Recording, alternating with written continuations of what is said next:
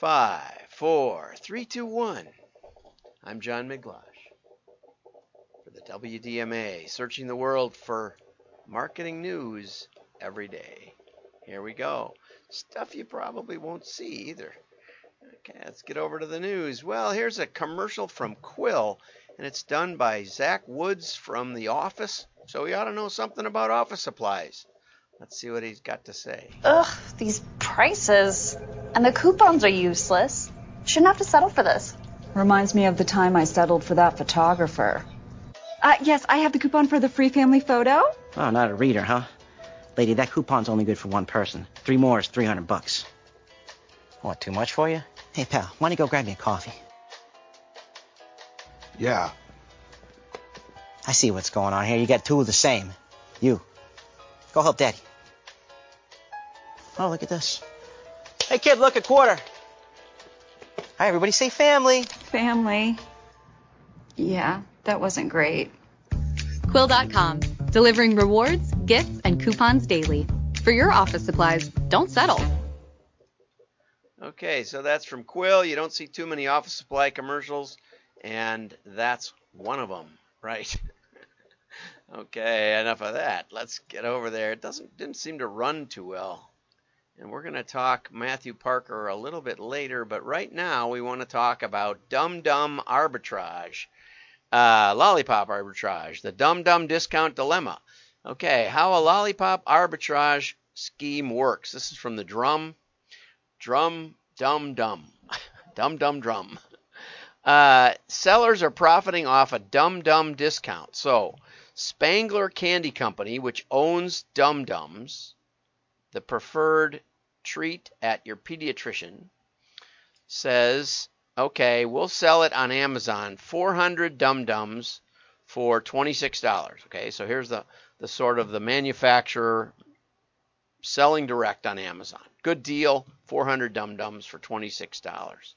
Okay, then Sam's Club members see that they can get 500 Dum Dums for $15 you know, it says that, but okay, well, let's just say, let's say they, so that not only are they selling it for less, but they're selling more of them. Okay, so you can get a 500 pack. And I went out and did research, of course, and I couldn't find. I found all over the all over the place. The prices were all over the place. Um, I did find packs of 500. I found packs of 400. I found packs of 2,500. you know, for $200. Anyway, so Sam's Club, if you're a member, will will drop ship these. So the Sam's Club member sells on Amazon, or the Amazon seller is an, a Sam's Club member.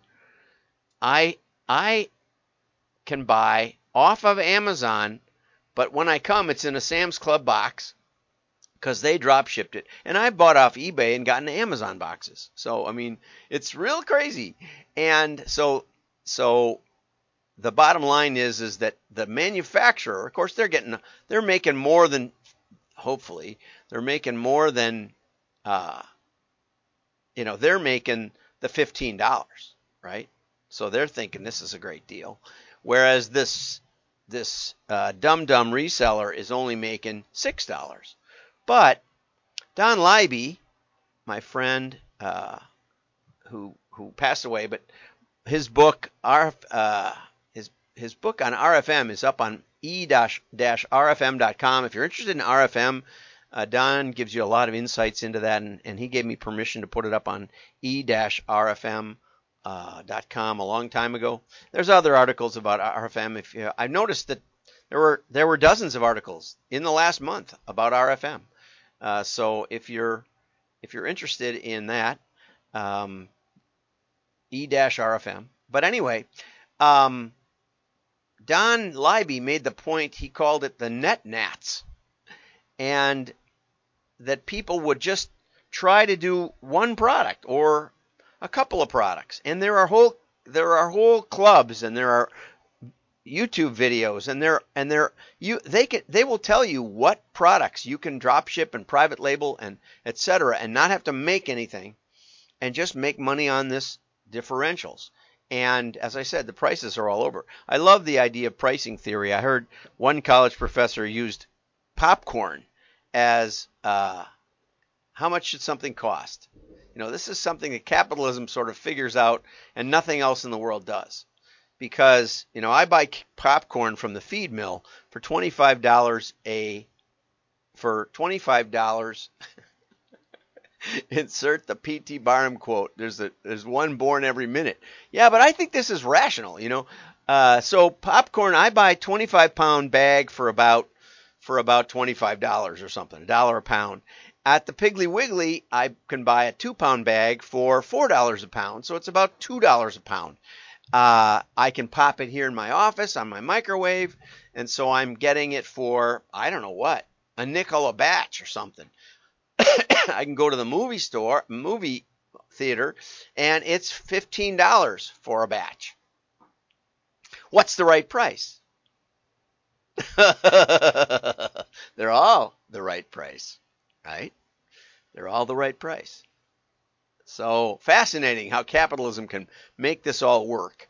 Um, but anyway, Spangler doesn't like it because this 115 year old business is getting undercut. Yes, true. Uh, but they're giving Sam's a good deal, which they have to do. Most Sam's members do not do this, right? So it's a good deal for them because they don't have to ship individual four 400 packs to Sam's. They ship semi trailers full. You know, so they make money on the Sam's orders. So they've already made money on the 400 pack that they sold to Sam's. And they need to remember this, right? They already made their money. They shouldn't care, right?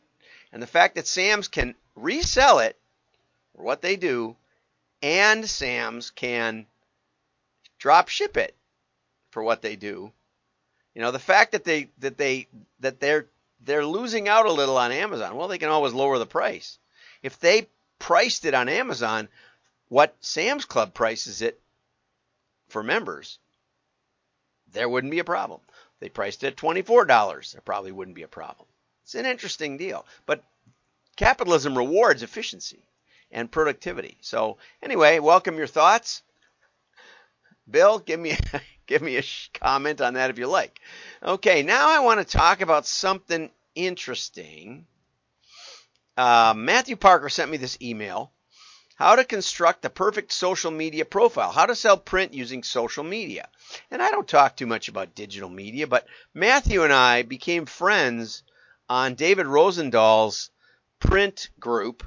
And David used to run a contest where every week that he would post the number of uh, the number of followers you had, and and he would uh, and he would show the percentage of increase and the total number. And I was number three or something in total number in his group, and uh, Matthew Parker. Uh, but when I started his group, I only had six thousand followers, and I think no, maybe I only had 3,000. Well, anyway, whatever it was, I put up about 5,000 followers. So Matthew and I were neck and neck for a long time, but he actually cared, you know. And and what I did was I did I did massive uh, followings and stuff. I did for about for about a month. I did all kinds of stuff, anything I could think of, and I went up 5,000 followers or something in a month. And I was the I got the crown. I've got pictures of me with the crown in David's group for a couple of weeks. But then the trouble is when you've got 10,000 followers, even if you add 200 in a week, uh, you're only up 0.2% or something, and some new person with only 500 followers can can add, you know, 50 and just go zooming by you. So it's it's uh, so Matthew ended up passing me. So I know that he's pretty good at this stuff. And it made me think, and so I want you to think. That's why I do this show to get you to think.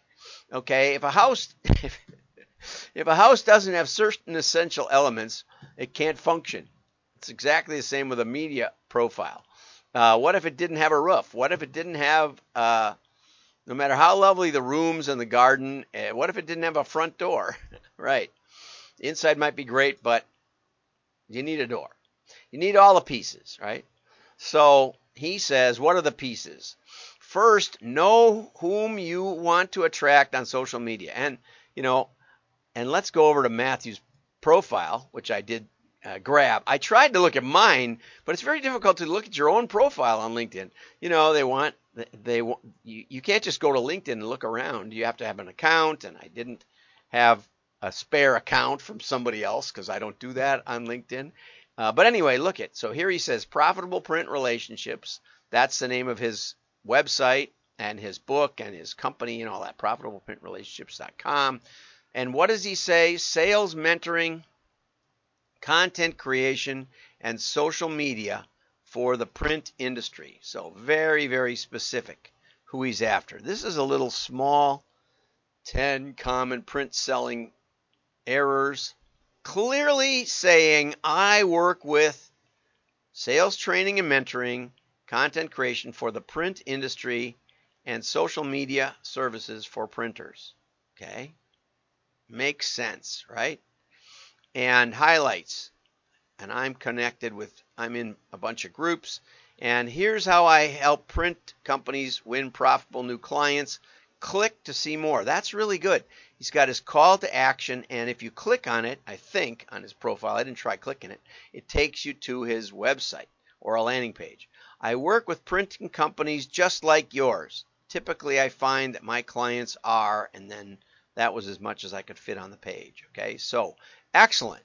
Let's see. I don't see him having his little voice thingy, so he could do that. He's missing his. Now he has a name that's easy to pronounce, Matthew Parker. My name is not so easy, right? Let's get back to the profile. Okay, so know who you, whom you want to attract on social media. Um, it's not just saying I want to attract customers. You can't be all things to everyone, right? It doesn't work. So Matthew got me highly motivated. Okay, so know who you want to attract. Uh, I did a promotion for a while, and I'm still getting people following me uh, and connecting with me about CFOs because a lot of my career I've worked with I've worked with CFOs who want to know or CEOs who want an assessment of their marketing staff and the marketing buy, and I help them with that.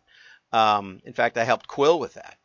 Okay, have an interesting title. So, what's Matthew's title look like? Um, this is this print sales mentoring. He really pounds that. I got to say, you know, I'm not sure that. See, that isn't interesting to me, but it's interesting to if you go there, you know, and you're a printer, you know that Matthew can help you or helps other printers at least. Uh, most people say things like, "I'm a sales manager." Uh, or a C-level executive, I see quite a bit, um, and say their company name. This doesn't make you stand out. But don't put in don't put in those weird codes. That's I have a weird code, I have to admit. Okay, use the right imagery. You got to get that code out of there. Okay, and I'm probably guilty of that. I have a picture of me speaking because I was doing keynotes for a while, and so I like that picture. Um, but you know, there aren't many keynote spots. There, you know, there's half the number of conferences now that there were in 2019, probably. Uh, so I like Matthew's more promotional uh, banner. Have a target focused summary. Okay. So I used to say that everyone should have a customer focused summary. However, it's fair to say that not everyone is looking to connect with customers. You may be using social media for different reasons. No matter what type of person you're looking to connect with, your summary should be aimed at them. So I've decided in my in my my res- that the best thing I can do is is help companies who want to increase their valuation. They want to grow profits. They want to grow sales. Uh, they want they want an assessment of their marketing, and that's what I've been doing for 40 years, and been very very successful at explosive growth with companies. So that's I'm going to change that up. Make sure there's a call to action. Again, I'm not sure that that's in there. I have to double check. There's actually a link to a five steps to creating social media profile that generates business and it tells you exactly how to find the right prospects on social media. So, the conclusion of the story with Matthew is that he, he, he surged ahead of me after a while. I kept getting warnings from LinkedIn that I must be using bots, which I was not. I just was using cut and paste and and and getting carpal tunnel syndrome.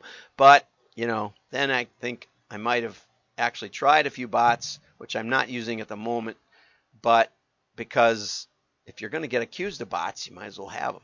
I wanted to see what the bots would do. anyway, but not now, not right now.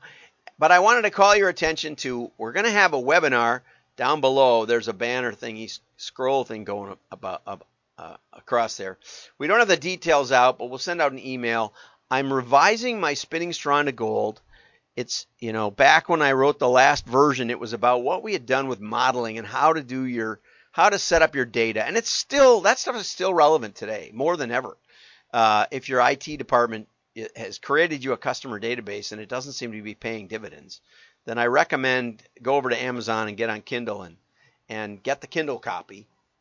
Uh, I do have an audio version in the in the author's own words, but uh, but you know, what bothered me about the book was it, it left out so many instances where we, we stumbled upon something else. Maybe from the marketing, maybe from an assessment of the quality of their of their customer file, maybe the the proportioning of their catalog, maybe the creative.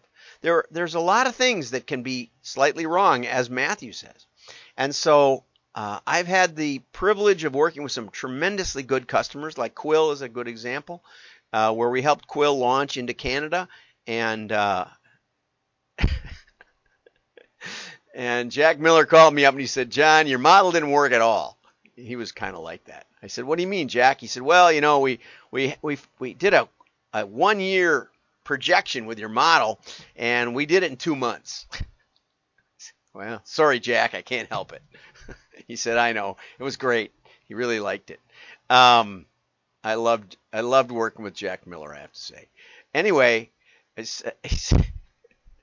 he said he didn't want to retire. I said, yeah, to take all the fun out of vacation. Anyway, uh, we had some good talks driving around in his Jaguar. he said his b- brothers both got Rolls Royces, but they're always in the shop. Anyway, uh, so mark the date, uh, the 18th, the Thursday, August 18th and I'm on the share kick now. Don't just like it, share it. Um, and now I'm getting fewer likes. you can like it if you want, but give it a share. Your friends will know you're smart. Have a great day. Bye bye.